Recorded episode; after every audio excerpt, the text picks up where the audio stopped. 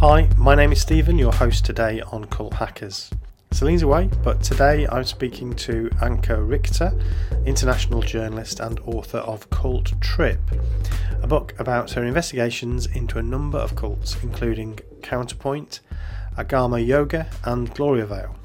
I found it a fascinating discussion, and Anke is an incredibly passionate and thoughtful journalist who believes strongly that the behaviour of these groups needs to be explored. Finally, before we start, I just wanted to make you aware that some of Anke's investigations reveal sexual abuse within the group, including that of children. We don't get into detail, but I wanted to let you know before we start that we cover the important topic of protecting children in this discussion. And now I bring you Anke Richter.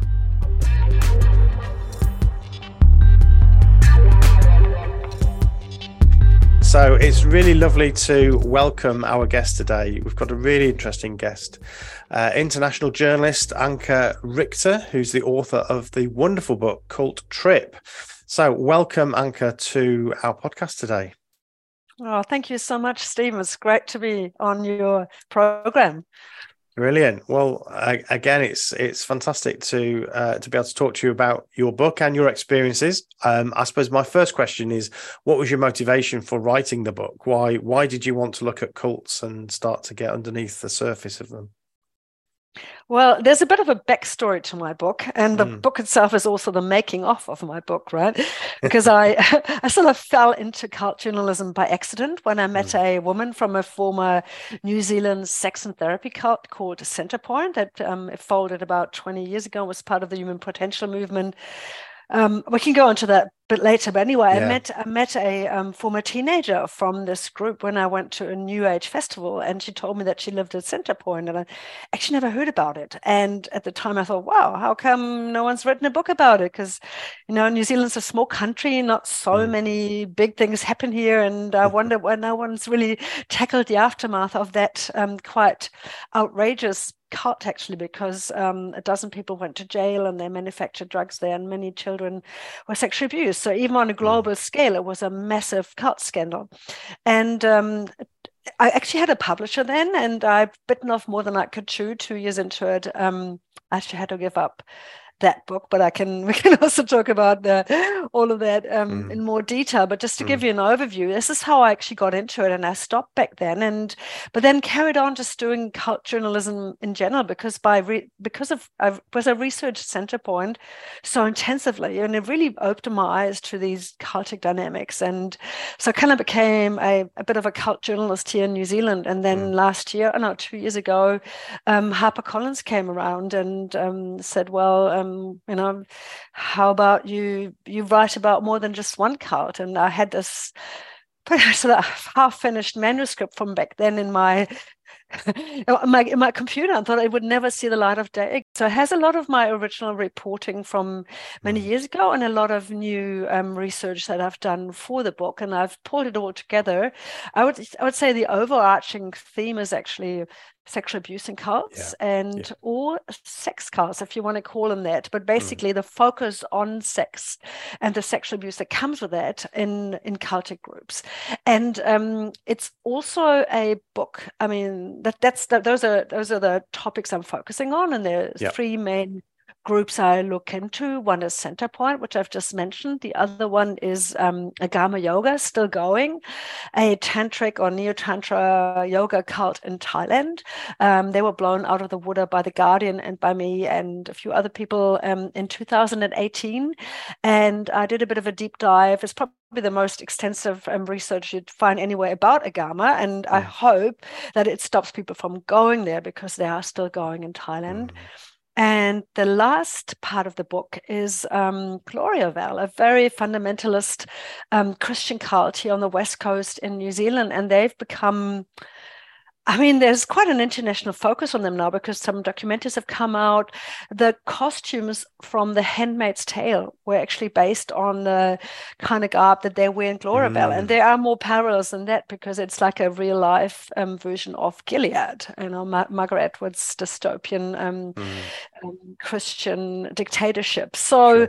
and, and and then I weave my own experiences, not just with cut survivors and how it affected me and how, how you know how I got on the slippery slope of almost mm. becoming a crusader to help some mm. of them and left the normal confines of journalism. So that's part of the book, and also my own um, explorations and endeavors in um, a new age group called mm. ISTA, which is also which also has a stronghold in in Europe. So I guess that sum, sums up the whole package. Yeah, that's great. Um, I'm so glad you've done that, uh, and it's a fascinating book. It's a it's it's a beautifully written book, and also you know the the thing that you said there about your own involvement. That's something that we don't often get um, in journalist pieces, I suppose. Um, lot, lots of cult books do start with a personal story because a lot of the motivation for uh, research into groups can be that you know I was personally in one and I want to understand what happened to me.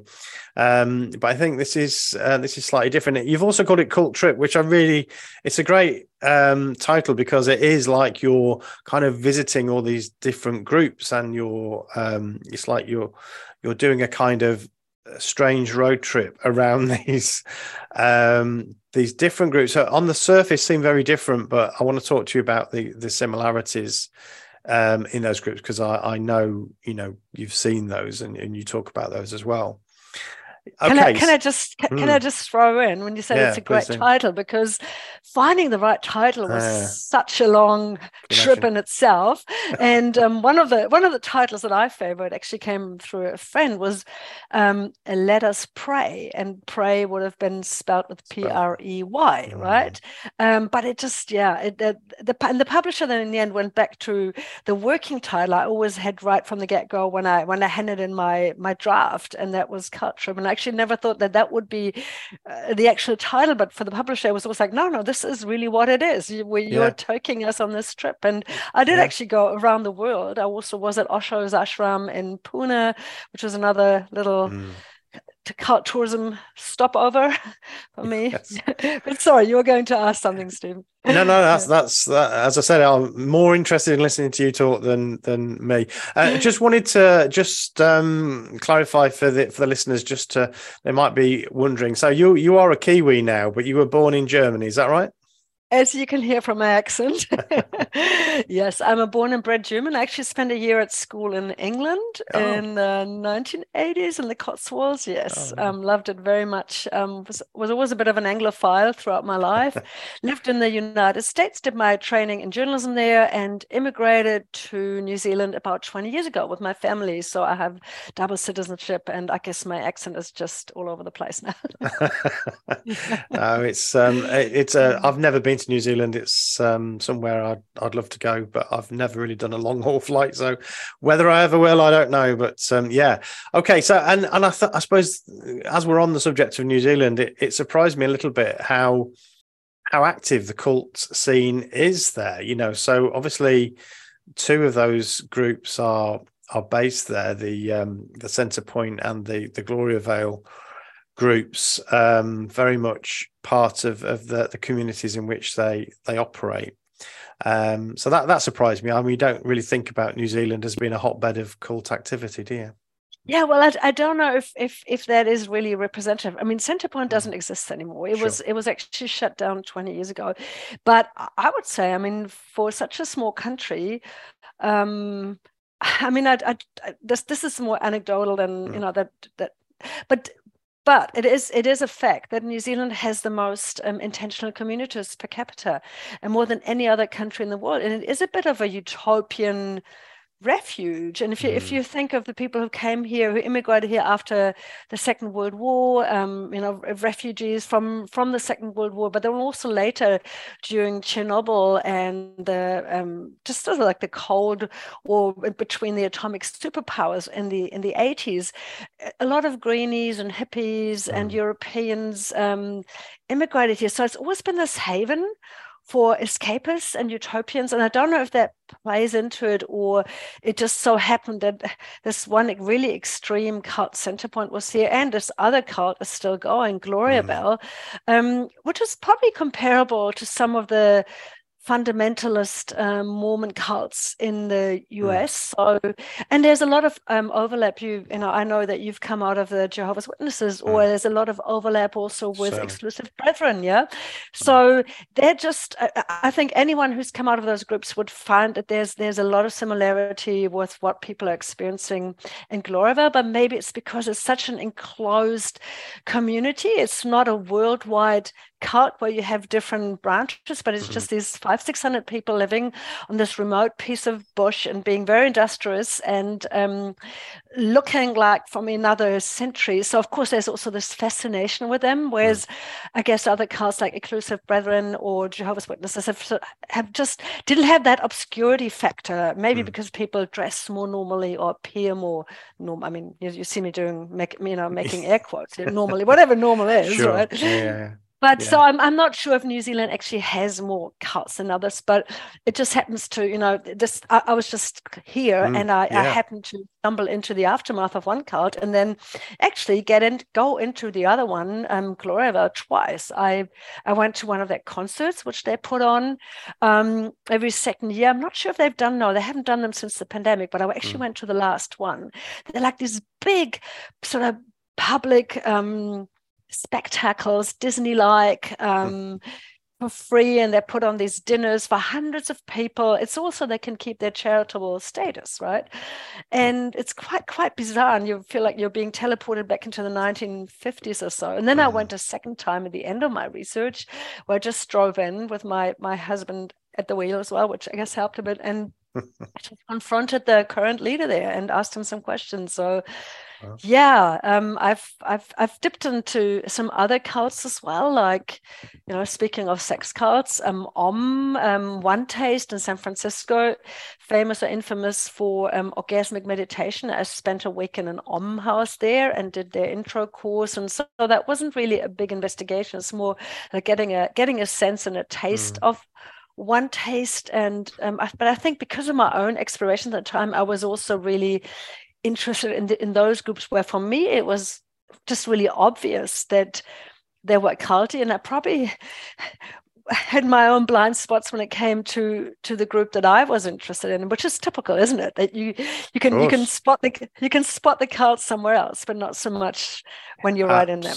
Absolutely. Well, actually, I think cult members are brilliant at spotting cults. You know, they they are right. they are very sensitive at spotting other cults, um, but very yeah. poor at seeing their own. Um, yeah, so um, let, us if we can just get into some of these uh, these groups in a bit more detail. Um, yes. The the first group that you talk about in your in your book is is this Centrepoint call. I should point out that there is a charity in the UK called Centrepoint. Of course, this has nothing to do with them whatsoever. Um, this is. I, a... I feel for them, and there's also Centrepoint yeah. Theatre somewhere. Right. I think even in New Zealand. I thought, oh God, what an it's unfortunate name. Mm. Yeah, it's a shame. Yeah, yeah. But mm-hmm. um, but yeah, this um, and I I have to say that I found. I mean, you, you've written it beautifully, but it's still quite tough to read. Yeah. and um, some of the experiences um, obviously you, you, were doing journalism here. You were speaking to some of the survivors of this uh, of this group. Um, I, I and I know it affected you because you talk about that in in in the book itself. So can you tell us a little bit about what this group was doing what they believed um, and what you found out about them? Yeah so, are you familiar with the human potential movement from the mm. 1980s? Yeah. Um, it, it, came from Esalen, um, which is a, actually a great place, and it's still going in California. And Bert Potter, who became the guru and the founder of Centrepoint, he was the self appointed therapist, he was actually a pest control salesman. He went to Esalen, got a taste of the um, human potential movement, did all their scream therapies and gestalt and encounter groups and whatnot. Mm. but I don't think Esalen is to blame for what Centrepoint became. And then he also went went to um, back then Rajneesh or Bhagwan, and mm. now and now later rebranded himself as Osho's ashram in um, Pune, India. And I mean, I'm just guessing here. That's maybe where he got a more of an idea. Oh, I could be, I could be the same. I could run my mm. own. I could my, I could run my own cult. And um, he started off as a therapist.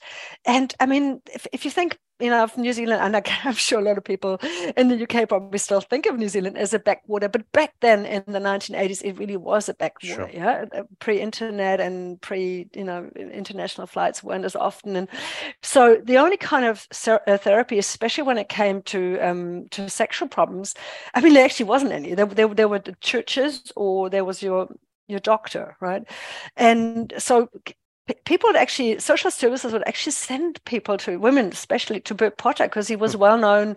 He was renowned for unblocking women sexually. He had this he had this special technique it was called blowing off. Anyway he had a he gathered a big following.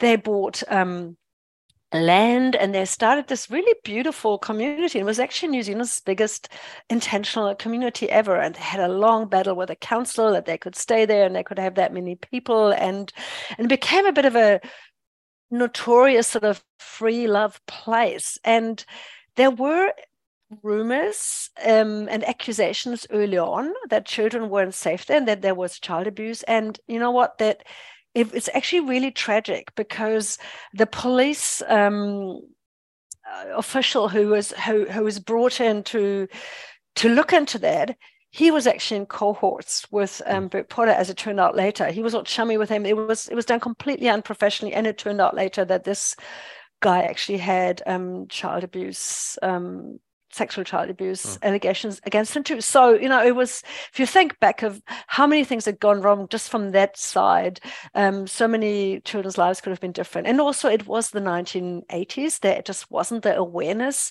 mm. um, around child abuse. So anyway, the people who moved there certainly didn't move there because they wanted their they wanted to abuse their children or other people's mm. children.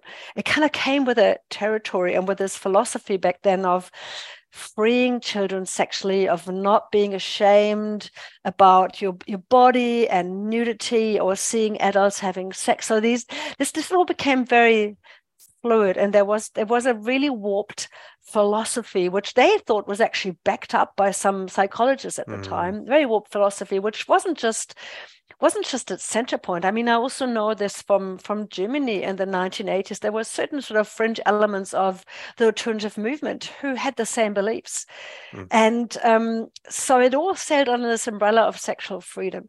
Then, and I think the main problem there wasn't so much even the philosophy of um, promiscuity and exploring sexually. I mean, it's probably these things could have probably gone. Maybe they wouldn't have turned into this into this cesspool of of, of pedophilia and mm. criminality mm. if people had been better equipped what they're actually dealing with but but the main problem was that there was a guru at the top there was a charismatic leader who called himself God, and that was Bert. And there was always a Bert says, which was a thought terminating cliche. Mm. Bert says this and Bert says that, and Bert Bert was ruling everything, and he was a sleazy old bastard, and women were lining up to end up in his bed, and he sexually, I can't, I mean, to say he sexually initiated girls actually sounds too, it like downplaying it, yeah. It it's mm. just it's just awful what happened there on a on a grand scale. While, um, of course, a lot of people also found that Centrepoint saved them, and it was a happy home for them, and even a lot of I mean, former children who had a great childhood or, or that who were no worse off, let's just say, than kids growing up in the nuclear family. So this whole unresolved toxic aftermath of who has hurt whom, who mm. is responsible for that.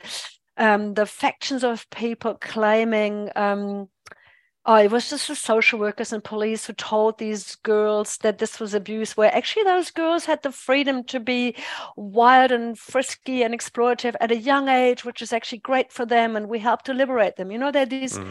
different narratives, and they're still there and they've messed up people's lives. I'm all over the place now trying to explain Centrepoint to you because it, I mean, I don't have to explain it to you, but to your listeners because it's such a big, complex story. And I actually had no idea when I took the lid off it that there were, it was like a festering boil, yeah, mm. like a mm. wound that hadn't healed and all this pus was still coming out.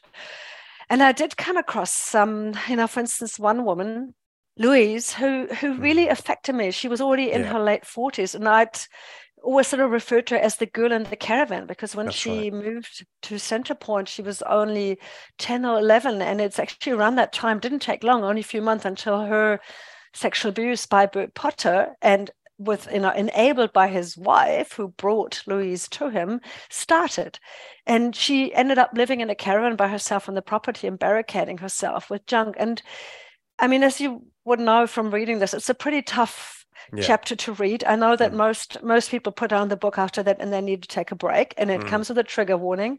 And it's can you imagine how much it affected me yeah. hearing all this? Mm. And I was the first person who Louise told her story to. It, it was life changing for both of us. And and after that, I I was on a bit of a crusade because all of a sudden I just couldn't tolerate these these adults, you know, the former adults now quite older mm-hmm. adults of Centrepoint anymore, who were who were downplaying what happened, who pretended that this hadn't happened. And I thought, well, I've actually met a woman mm. who this has happened to, and it's just so, you know, she had a guardian there. Where where was that woman? She there were other adults. How how come so many people turned a blind eye, and mm. so many people also abused her there? Yeah, who some of them who she thought were her her friends and her protectors. So yeah, yeah, I, I fell into this massive, big, horrific story of Center mm. Point, and and I'm I'm I'm sorry if I've just gone, you know, so straight into the most horrific past, but I think it it it needs to be told because it's it, it, I think it stands for so many things that have actually gone wrong in that mm. whole scene, and and some of that it, we still see in the new age scene today. And Centrepoint is almost like a blueprint for for people with good intentions start something that's like a utopian dream, and then it turns into a collective nightmare. Yeah, I mean, I want to I want to ask you about um, about motivations in a moment. Actually, I just want to just just go back to Louise's story for for a moment because mm-hmm. you mentioned there um, about this is a young girl living, as you said, on her own, or she she barricades herself in a caravan, um, purposely putting lots of junk around the floor so she's got a little space to sleep, because it means that she can wake up when she hears a man coming in um, and so she's got her plan there so she can go out the window quickly very um, smart, huh? Yeah, yeah. Real, that, a real survivor in the truest sense of the word. She knew how to, yeah, to do to get away from it. Yeah. But you know, that's that's um, as you say, uh, the the apologist narrative. It, it it's very hard to listen to that after you've heard that story, isn't it?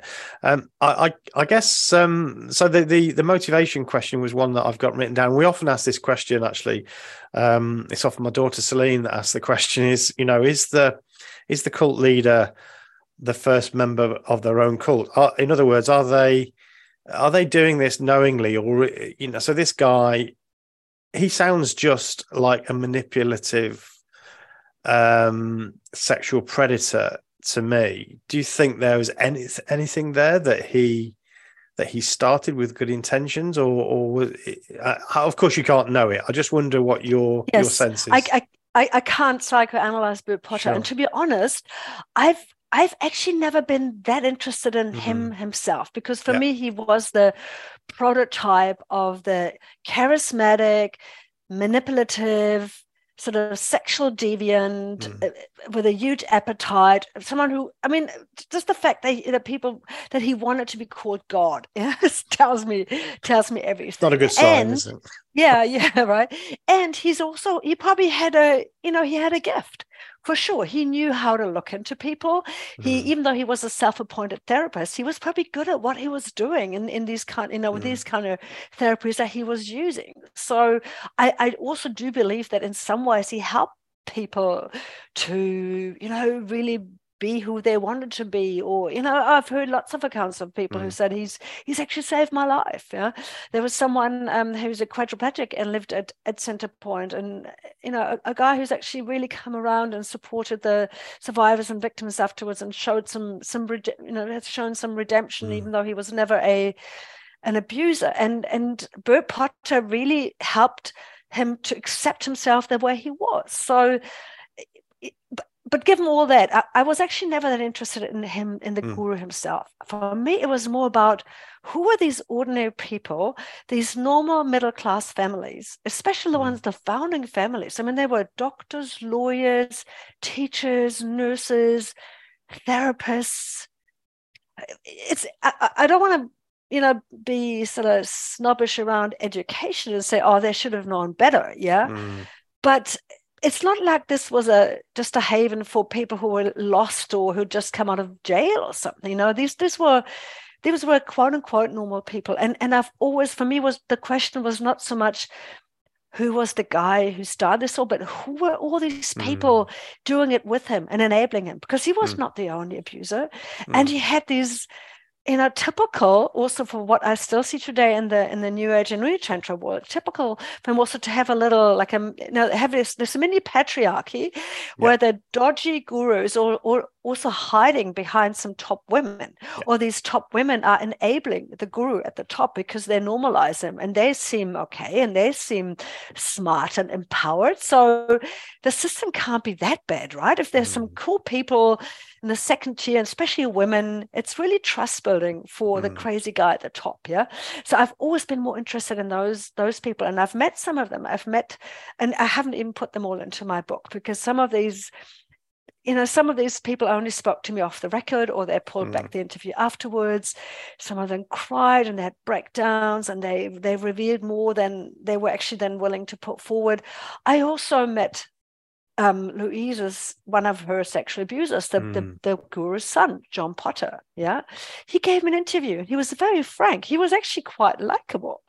See, this is also so so so confusing that some of the nicer people like i mean nicer you know people you you know you wouldn't have an issue with if you just yeah. met them and had a cup of coffee with them sure. we're actually some of the worst people probably at Centrepoint or the ones who hadn't really hadn't really learned anything from it or just not enough yeah didn't really really grasp what role they played and some of the more difficult people i dealt with and one you know who was also threatened me legally were the survivors and the victims and not surprisingly because they were damaged right and just mm. me basically knocking at their door sending them and i mean i wasn't literally really knocking mm. at, at their doors i knocked at the door of a um, someone who's come out of jail as well as uh, as the, the, the Centrepoint drug chemist. Like she did surprise him, but even just you know knocking metaphorically at someone's door by sending them an mm. email could could spin someone into into into their PTSD. Yeah, mm. so it's not like all the victims and survivors were all happy to hear from me. Some were super protective about their stories, or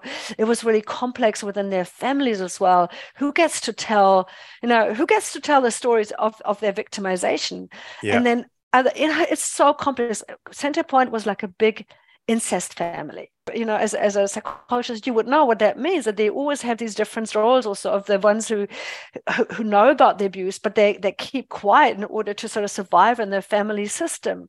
And then there were those who were complicit, and, and then there's the one person who actually speaks out, and they're being ostracized, and all these all these different roles. You had them as centrepoint as well, and and I had actually honestly no idea when I stepped into it all. But then I became fascinated by those kind of dynamics, not just the guru, because I found, especially with cult journalism in the past, it's become a bit better and more nuanced now. But in mm. the past, we've always focused on the most sinister aspects and we all know who Charles Manson was and Jim Jones mm. and and L. Ron Hubbard but what what about the people who who help build a system yeah. or who where, where, the lines between perpetrator and victim are blurred because at some point i mean you could claim you could state everyone in a cult is is a victim of that cult but then some of some people also become enablers and even worse they become abusers and become abusive because they're in the systems i've always been interested in that dynamic as well and i wonder also how much it has to do with my german heritage and my german past and this whole big big question of moral of of of, of collective guilt and redemption mm. and you know and how easy it is for for those of us who who are not part of the system and you, you you know you know better than me what i'm talking about i mm. guess you know that you it's easy to judge that from the from the outside and yet we have to have some kind of moral compass and hold people accountable right Absolutely, no. It's, you said so much there. I, I want to pick up on. Um, first of all, mm. um, you you uh, introduce us to a, a, German word um, towards the end of the book, uh, which is this post-war term. Do you, you want to just tell us what that yes. word is? Yes, it's and it has an umlaut.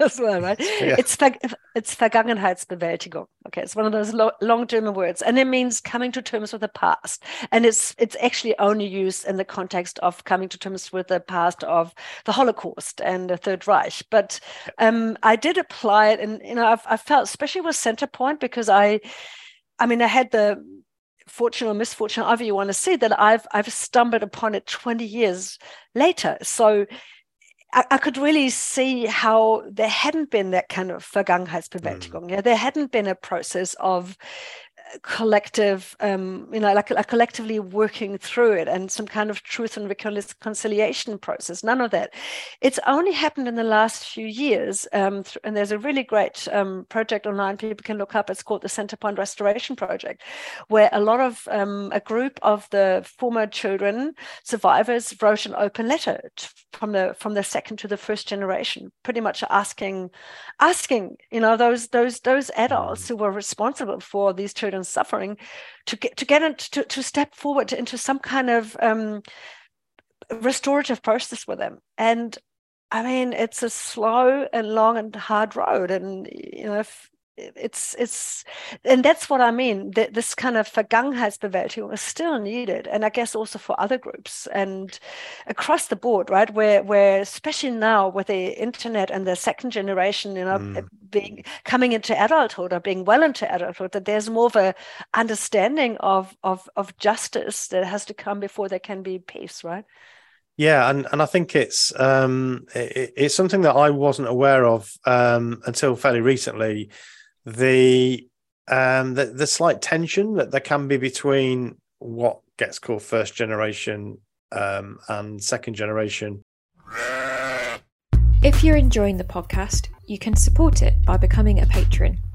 You can support the podcast for just £1 or $1.50 and receive a variety of Patreon benefits as a thank you. Don't forget to share the podcast, follow, like, subscribe, and rate the podcast on the podcast app you're using. A review is particularly helpful as it gets us recognised by new listeners. And finally, if you'd like to reach out to us and tell us about some cult hacking you've been involved in, or you just want to say hi, you can do so by going to culthackers.com and using the contact form. We love hearing from our cult hackers. Thank you for listening, and now back to the podcast. Another topic in your book is misogyny, and uh, a lot of these um, groups are very clearly misogynistic. I would say Jehovah's Witnesses fit into that camp. So women cannot take areas of authority.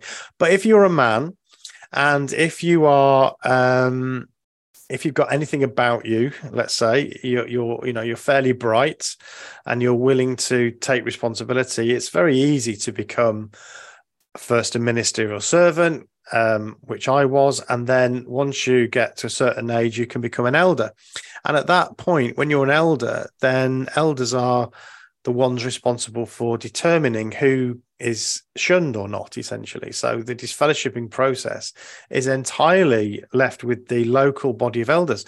These guys are window cleaners, plumbers, electricians, you know, and now they're being told to um, be the leaders of this this sort of quasi judicial process. And um, yeah, I think there's a lot of anger towards these men who essentially are put in a position that they are completely inequipped to be able to to carry out. But yeah, um, I think there's a lot of that. There's a lot of complicated feelings towards um, the, the members of the group who who essentially were also victims. It, it's a complex uh, pattern um, of, of behavior and thinking, I think.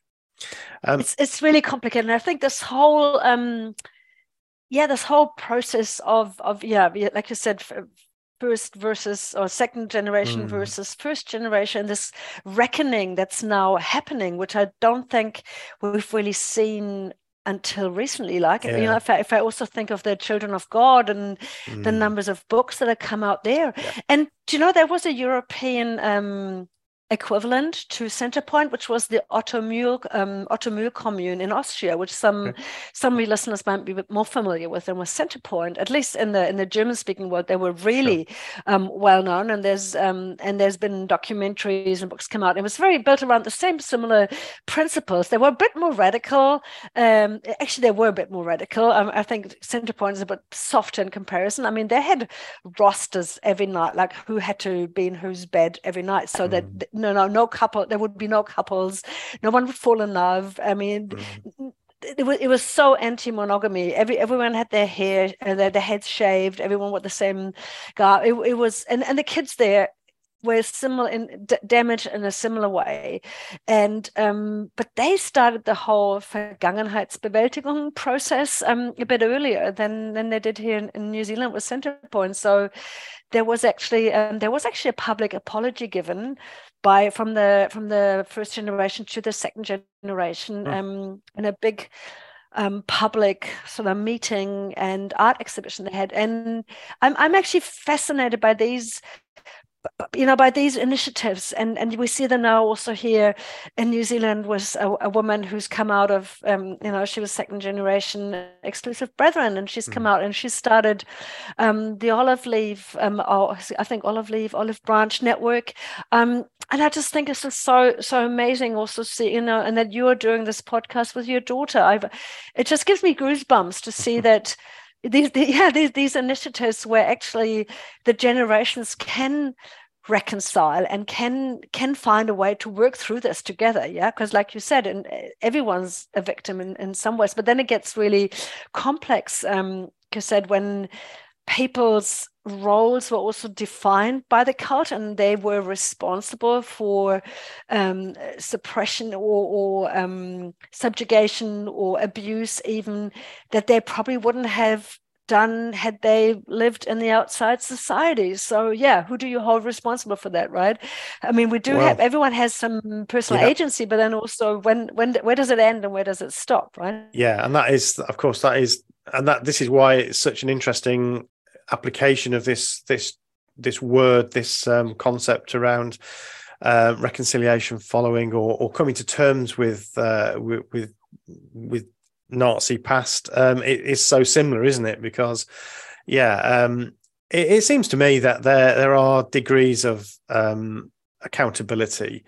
Um, and I think understanding that is really important for for everybody at every whichever their situation, whether they were a victim or a perpetrator, I think you know there's there's levels of accountability. Um, but yeah, we are ultimately accountable for our actions. I think. Um, perpetrators perpetrators need help too if they come out of cults. I think that's another thing. Yeah, it's it's it's important to understand right that everyone who comes out of a cult needs needs help no matter what they've done in there and and especially you know when they feel shame and guilt around maybe what they've done to others so just the fact that they did missionary work and they've recruited yeah. others and others then ended up in the group you know yeah. so that yeah. that that again is, is can be a really heavy load to carry and and I think it's it's so important that we we understand more of the complexity of what it actually means to to be to have been in, entangled in such a way where it's where it's not so black and white. I mean, to people who've never been in a group like that, it is all very black and white. You know, they think you're just stupid and misled, mm. and mm. and the and the guru is the evil person, and everyone else is the victim. But it's it's so much more complex than that.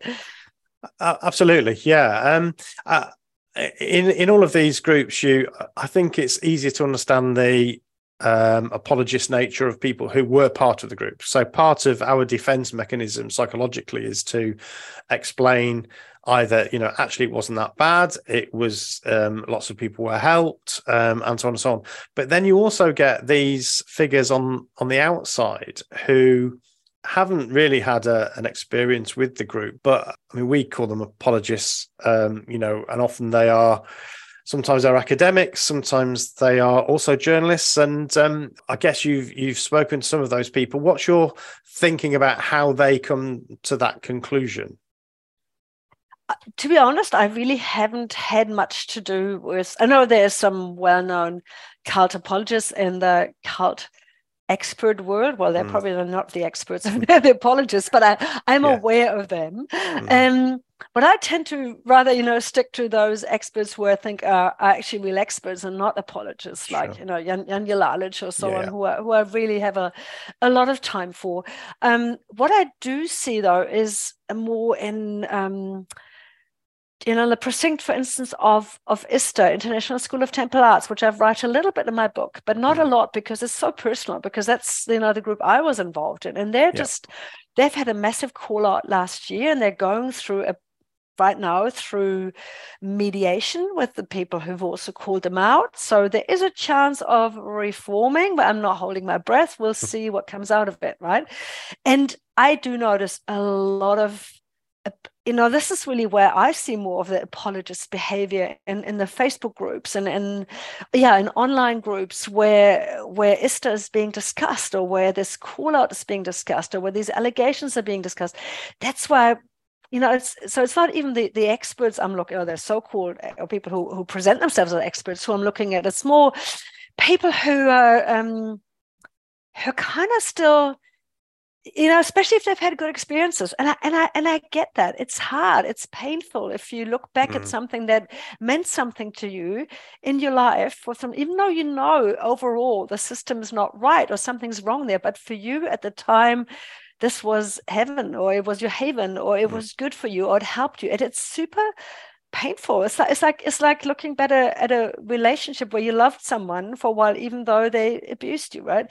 It's it's it's kind of like Absolutely. that. So I, I get the complexity of people defending something that they that's dear to them and they're passionate about it and they become really defensive but that's where I, I really see it. And i think it's so problematic because a lot of people don't even understand that they're being that they're cult apologists and there and there's so many different flavors of that. For instance um, just the fact even just saying well but everything was good for me. I never witnessed any abuse. Mm. I mean, that in itself, yeah, I mean, that might be true, but that people don't even get that. That's already from the from the playbook of the cult apologist. You know, instead of saying, okay, if, if I was one of the lucky ones, mm. I should even be more, um, you know, shouldn't that motivate me even more to help those who weren't so lucky or had bad experiences, right? Yeah. Um, but no, it's this. Oh, I was I wasn't there, and therefore it didn't happen. Yeah, and and there's so many other other flavors of this, or um, saying, "Oh, you know, but their intentions were good." You know, the abusers' intentions were. I think they actually meant well. They didn't mean that. Well, I mean, try try saying that in a court of law. Yeah, it's mm. there, there's so many different ways of how people communicate around, especially on social media or when there's a call out, and it usually happens in these spaces these days, right? And then you get the wider group in the wider field and the people coming to the defense of the group or you get, get this deafening silence someone who's brave enough steps forward, brings something forward, allegations, a call out, and then everyone's afraid to say something and that in itself again is a really it just tells me something yeah it tells me something about the group dynamics mm. and and the group think and that people don't want to burst the bubble of their little utopia or what they you know the next fix they want to get their next intensity fix their next great yeah.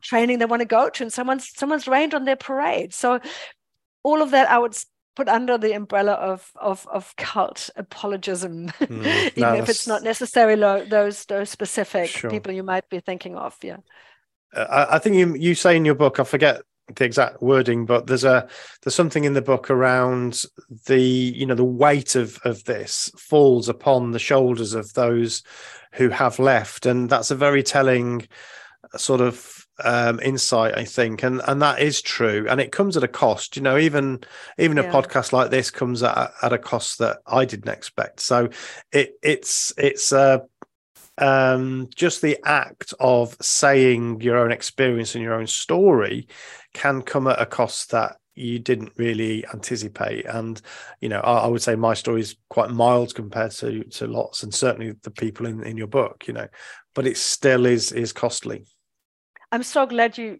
you you you you brought this up because it's actually not probably not really talked about widely mm. enough the how much of the work to expose a cult or to help people come out of cults or to bring a cult down which is a it's not easy right it's a big it's a big task, yeah, mm. um, and not often su- successful. But all that usually lies rests on the shoulders of cult survivors, and these are people who actually need time to heal themselves first. And I've I've recently interviewed um, Dr. Janja Lalich, um, yeah. my you know my sort of to go to cult expert about this. Now she's really great. She's written a book, mm-hmm. um, Take Back Your Life, which you probably know, and she runs courses for cult survivors, but also for therapists.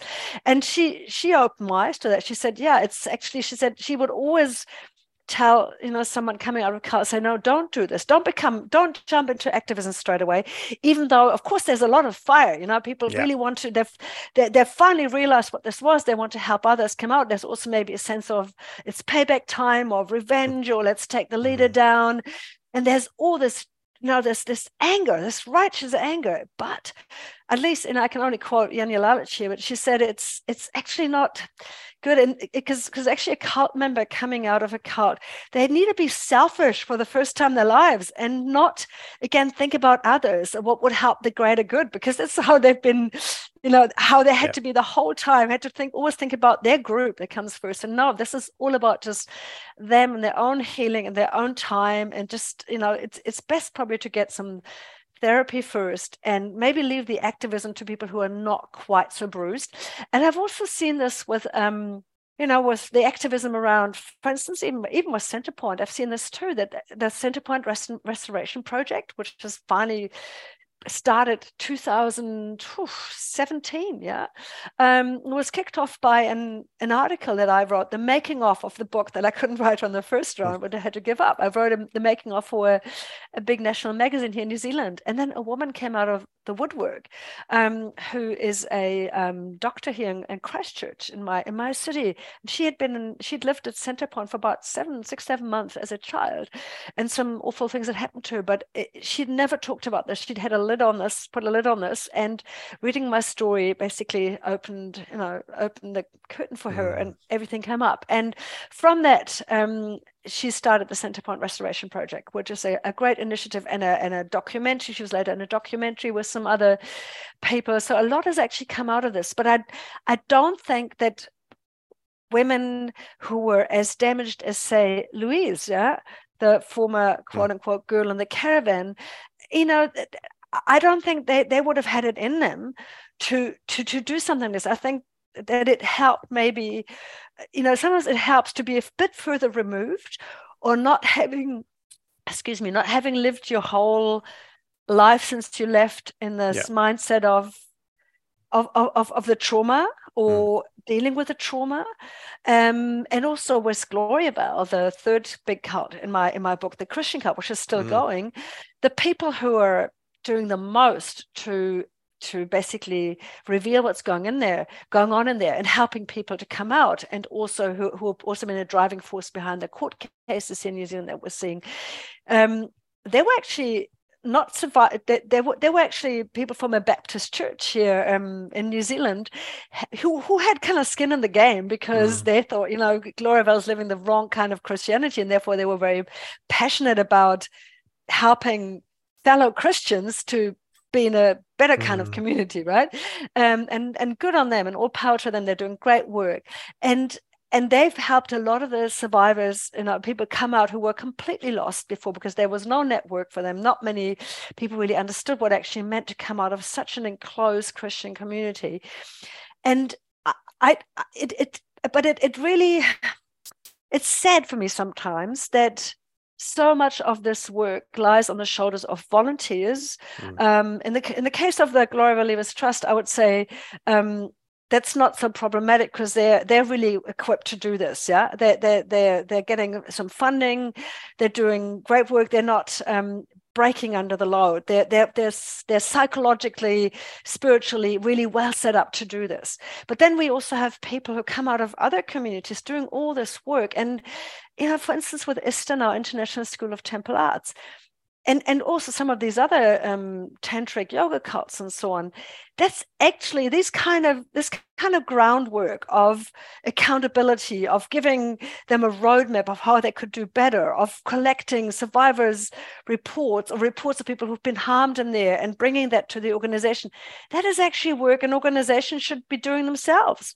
They should yeah. hire specialists for that they should pay them decent money and not just as a sort of whitewashing act but like if, if they're mm. really serious about not wanting to be called a cult or not wanting to be a cult or ever become a cult that's the kind of work they have to do like just like any company needs to do this if they have sexual abuse you know mm. um, allegations against them but what we're seeing at least in new zealand and i don't think it's any different in in europe is a lot of that work is actually done by people who, who are survivors, who are still struggling, who've been damaged, who actually should have better things to do with their lives than showing the abusers how to do better. Right? I'm yeah, sorry if I'm ranting, but no, I, think really strongly uh, that. It's yeah. great to it's great to hear your you know your passion in in that because I I totally agree, and um, I think most well wrong to uh, to use the word most many leavers including myself have a burning desire to talk about our experience. And, and I didn't talk about it for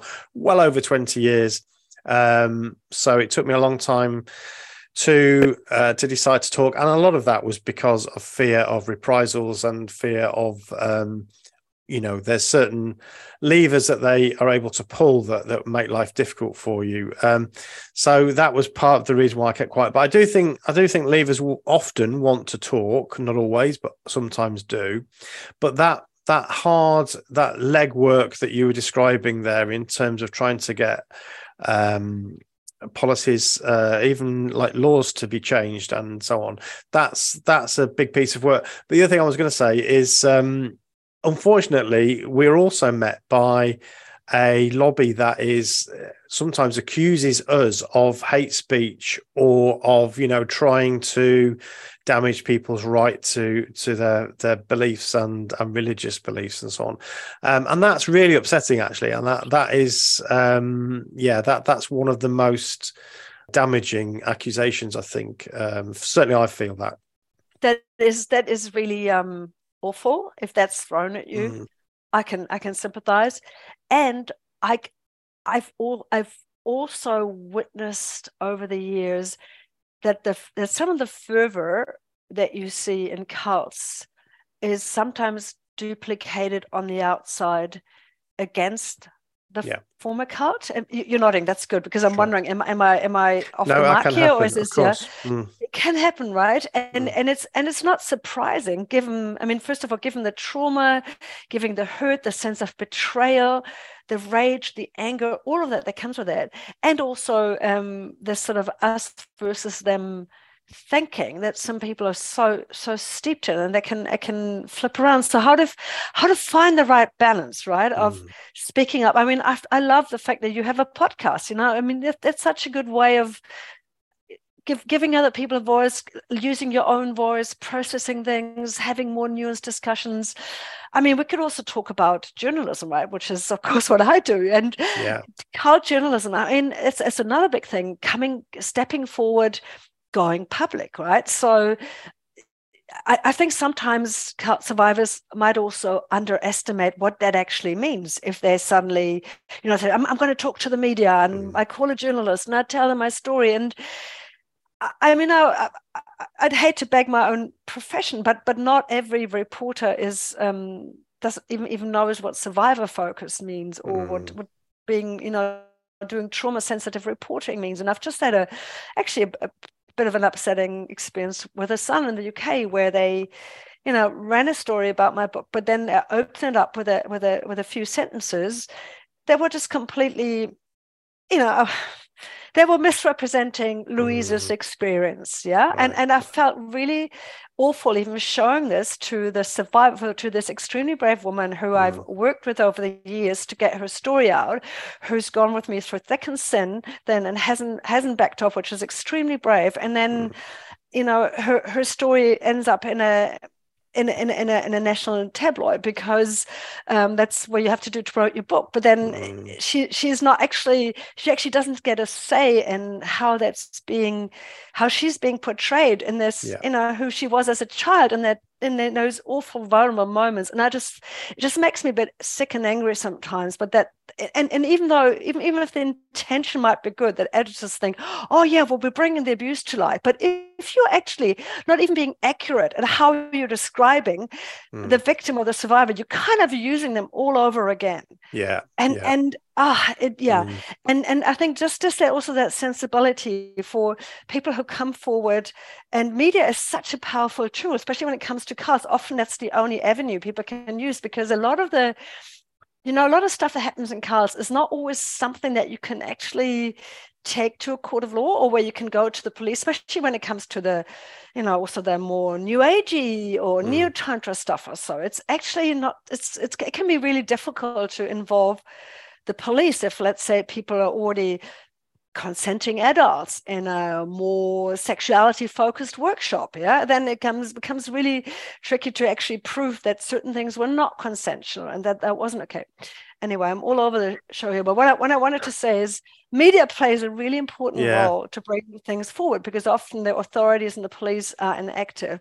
But at the same time i'm i'm also aware that there better ways and not so good ways of doing this and i i just hope that there will be more sense you know just just a bit more sensitivity also around the reporting and i think it's getting better overall if we look at the documentaries that come out over mm. the last years like the vow and some other really really mm. good ones i think it's it's it's getting better that it's not just about um, the shock horror effect of it all, but more really the nuance of, of understanding the, the psychological complexity of it all, and, and thus also showing more respect for the people who are actually in these groups or have been in there. That is true. And um, it's always hard from my perspective to be clear or to understand how that reporting has changed because obviously I've suddenly become over the last five years become more interested and more focused on it. So it's hard to know how much has changed. But yeah, it feels like there is there is more awareness of cult dynamics. Um, there's there's more people talking about it. Of course, there's more podcasts and uh, YouTube videos and and so on. Um, I think we still have a, a long way to go in terms of understanding um, this so so most cults or many cults have charity status. Um, in the uk we have um, lots of these groups have charity status. Um, i guess it's the same elsewhere. Um, and so this this means that often the the way i look at it is that the victims of these groups end up paying for these charities because they get tax um, benefits. Yeah. so essentially, we're paying for these groups to carry on doing what they've done to us and others, um, and uh, trying to get trying to engage governments with. Uh, with this issue is quite difficult, I think, because of a fear of being accused of, you know, damaging people's right to their belief. But of course, uh, there's the other side of this: people's right to leave a group without any sanction is also should be protected, and it isn't currently. So that's that's the area I'd like to. I know you're not the representative yeah. of all journalists, but um, if I was to say, you know, what what could journalism do? What could the media do? Is more of a focus on on that, um, as well as obviously the, the real life stories and what happens to people. But yeah, how can we protect people? It wouldn't be that difficult to say if you want to be a charity, then there are some things that you mustn't do. This is one of them, and I would say shunning would be one of those things that a charity should not be allowed to practice absolutely and and it's such a common practice across mm. the board isn't it i mean i only knew about it from Gloriavale and i was horrified because mm. I've seen what it what it does to people and how brutal it is. And then I learned that yeah, Jehovah's Witnesses do it too, exclusive brethren do it. I mean, it, it's it's it's common in so many cultic groups, especially the fundamentalist Christian ones, right? Yeah. And it's it's like a human rights violation, I, I believe. And and you're absolutely right. Don't get me started on the charitable status of of cults, but then of mm. course you come up against religious freedom and. Mm it's it's a fine line to walk but I, but I think religious freedom it's a bit like with freedom of speech right? Um, yeah. yeah. right? Just yeah.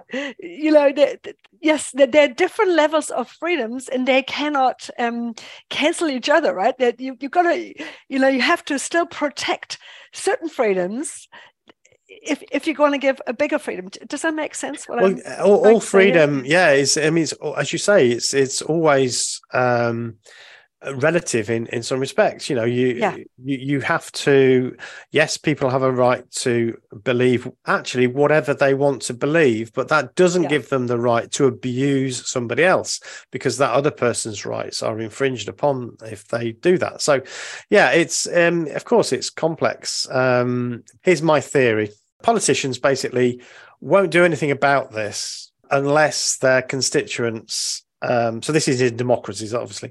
And They won't do anything about this unless they feel that their constituencies care about it. So if the people that that they represent um, continue to ask the question and make it a, an issue, then I think the politicians will follow. I'm not waiting for politicians to lead on this. I think it's it's about culture saying, look, this is unacceptable in uh, modern societies that we should do this. And one of the big ways of um, changing public opinion about that is through the media. So that for me is why it's so important to engage with the media is to change public opinion about groups like Jehovah's Witnesses and others who seem and they are perfectly nice people, um, most of them, many of them, um, but they are carrying out policies that are damaging, and that's the bit we need to help the public to understand.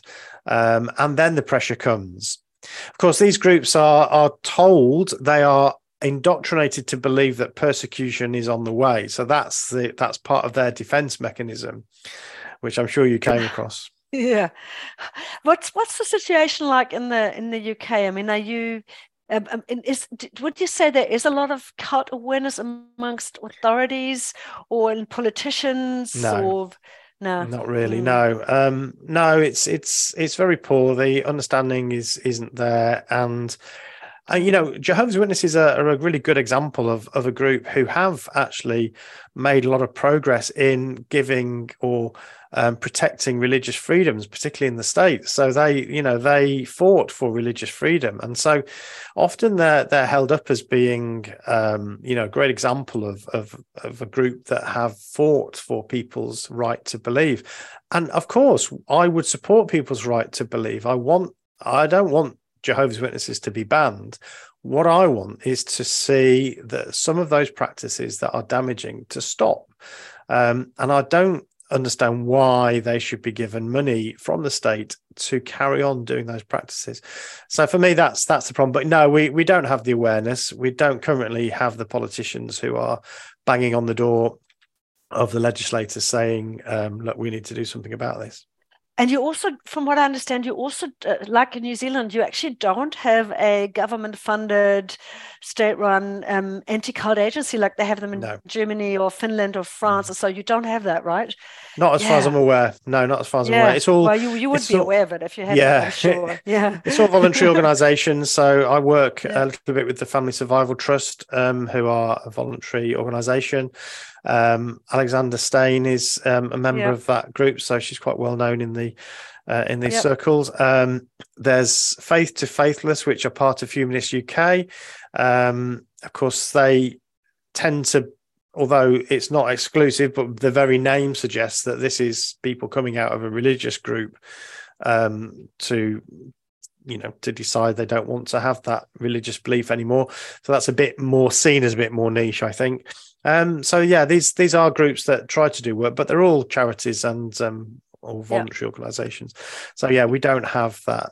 Um, and as I say, I think it's a lot because of the fear um, and also quite powerful um, lobbying by some of these groups um, who, you know, put their own case forward in terms of giving people freedom to for religious beliefs and, and so on, and lies, of course, you know, because there are some of them do tell lies about what they do and don't do, you know. So yeah, uh, unfortunately, I, that is part of it as well. I, I, I, think you, I think you explained that really well. That it's, and, and I'm, and I'm so on the same page with you. It's mm. not about what people should or shouldn't believe. I mean, c- people can believe the Earth is flat or they're they're governed yep. by extraterrestrials, or I don't care. It's it's not about that. It's it's about the abusive structures and and human rights violations and spiritual, sexual, emotional, financial abuse, right? Yeah. And, yeah.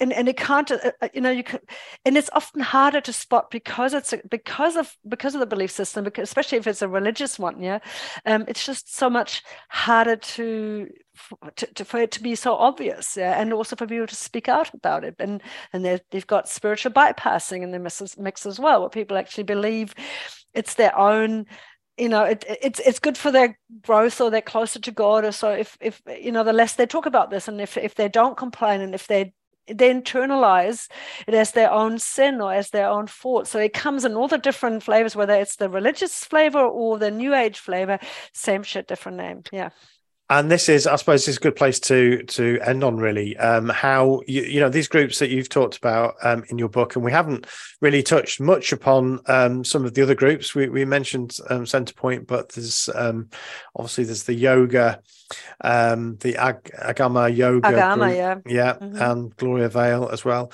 but although they're very different, I mean, the Gloriavale one, as you described it, um, and I didn't know that about the uh, the Handmaid's Tale, the the way that the dresses were designed after that. But yeah, looking at that compared to looking at um, Centrepoint, you would say there's there's no no similarities. But of course, we know, and you describe very clearly that underneath that surface, there's lots of similarities. Yeah, that actually came as a kind of like a surprise, mm. surprise to me as well. Because when I was still in the sort of the early throes of of Centrepoint and was all only you know looking into Centrepoint for two years, and I came across this. I met this woman. Actually, she just she just died um, a few weeks ago. Hmm. Amazing woman who had been one of the main activists to actually shut Centrepoint down, and she had been uh, you know a, a, a, a, big believer in Pot in the early days, and then later um, and you know left and and became one of the biggest critics of the cult.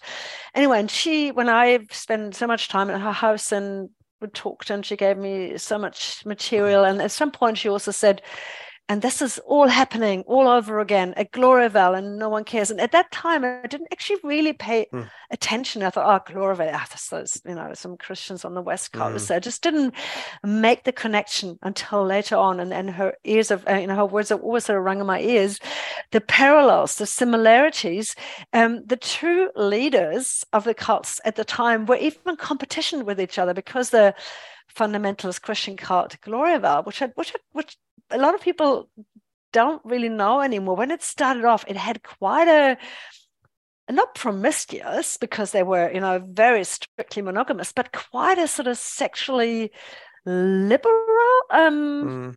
philosophy, which I wouldn't, I mean, now looking back, I would say it's more like a predatory um, culture of um, so-called um, you know like marriage counseling sessions for couples which was really actually for the leader to you know to to satisfy his his own needs by giving quote unquote marriage advice by sitting next to the couple and showing them what to do on the wedding night and whatnot you know it, it, oh, and it, it, i don't want to go in all the gross mm. details there was some some pretty horrific things that mm. happened and he actually went to jail for one of them mm. and it was always circulated within Gloriavale as oh he was just persecuted for his faith yeah and not for for being a, a yeah. sexual abuser of a mm. minor so these similarities, not only that both the leaders of these two cults, even though they look very different from the outside, one is sort of like a more like a hippie, bohemian, mm. liberal community, um, open relationships, and and the other one, this strict um, Christian cult where women, you know, no one's ever naked and everyone's covered mm. to the,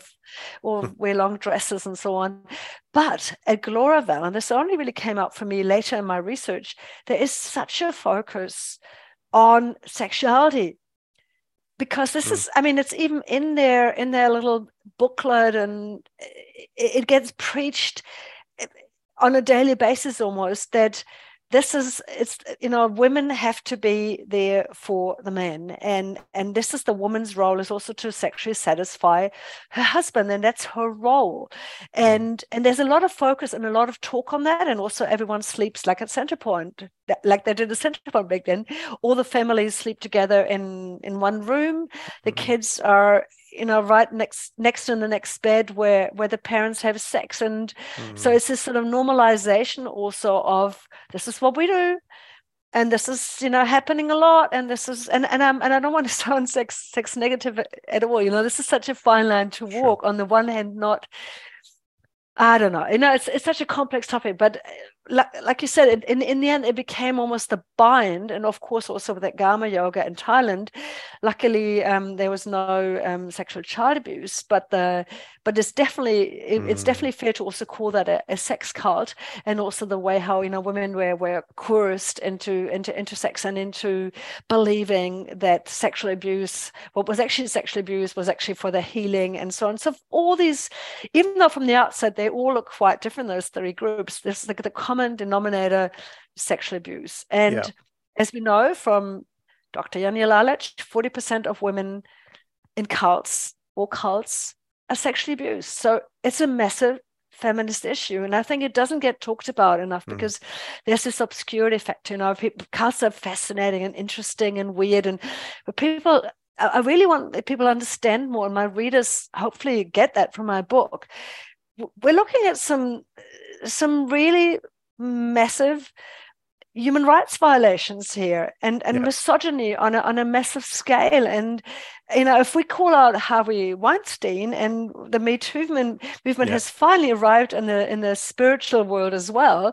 But I mean, it took it took a bit mm. longer than in the in the film world, but we've got to take this seriously. Mm. Cults are not just a joke, right? Yeah, and you mentioned that um, quite a few times in, in your book. I think it's really interesting the way that you uh, refer to that and and the the way that society's been waking up to this sort of behaviour. Um, yeah, and and actually, if you look at things like Weinstein and um, uh, and and the other sort of well-known groups, um, their, their methods are are very similar. They, these are coercively controlling people who who use power to get what they want, you know, and um, a lot of the uh, a lot of the, the, the behaviors are the same. We we talked to um, someone who has a an organization to help women who have suffered coercive control from their partners and and yeah the, the playbook that she describes is is pretty much the same it's it's you know it, love it bombing to same. start with and it's, so on you know that, that's such a good comparison and i mm. often bring you know it wouldn't surprise you but it of course it's the yeah if, if I think it helps people to understand better what happens in cults if they think of domestic violence. Yeah the same mm. dynamics why why is it hard for a, a battered woman you know to, to just leave and and i think now you know we, we do understand that much better now whereas maybe in the 1970s or 80s people would say oh why doesn't she just go to That's the police or just just go to a women's shelter and leave him and now now we understand those dynamics of coercive control and why it takes a long and a lot of suffering and a long time mm. before the the battered wife yeah if you use that you know try, packs up mm. and mm-hmm. leaves but it's it's so similar to people in cults that they they want to you know they want to hold on to what was good in the first place and and and the love that they felt in the beginning yeah. and the you know like the in air quotes relationship they had with mm. the the, the good part of the person who they fell in love with. It's the same with the with the cult and the ideology or the group or the haven they found and the belief system that they thought is is beneficial for them or would save the world or it was their home because they grew up there it takes you know it so much needs to, so much bad stuff needs to happen first before before they can finally pack yeah. up and, and leave and again the same thing you know it's not so easy if this is your whole life if you you know if you think of the battered wife again if you have a child if this is your family home if you're financially mm. dependent if you're yeah. scared of your partner that he will come after you and hurt you again it's the same thing yeah yeah Absolutely. No, absolutely. Anke, it's been fantastic talking to you. I've so enjoyed it. Um, wow, we've I'm, covered a lot of ground. Eh? We have, yeah. And you know, like your book, um, I I can say I enjoyed it, but there were parts that were were difficult to read, but necessary, I mm. think. So um, I would recommend anybody that's interested in this topic to to buy a copy of your book. Um, it's called Cult Trip, and yeah, buy buy a copy of that and um, yeah, I, am going to look out for your work, obviously, in the future. Um, so thank you so much for being on our podcast today, Anke Richter. Oh, thank you, Steve. It's been really great talking to you, and I love the work that you do. Thank you. Oh, thank you.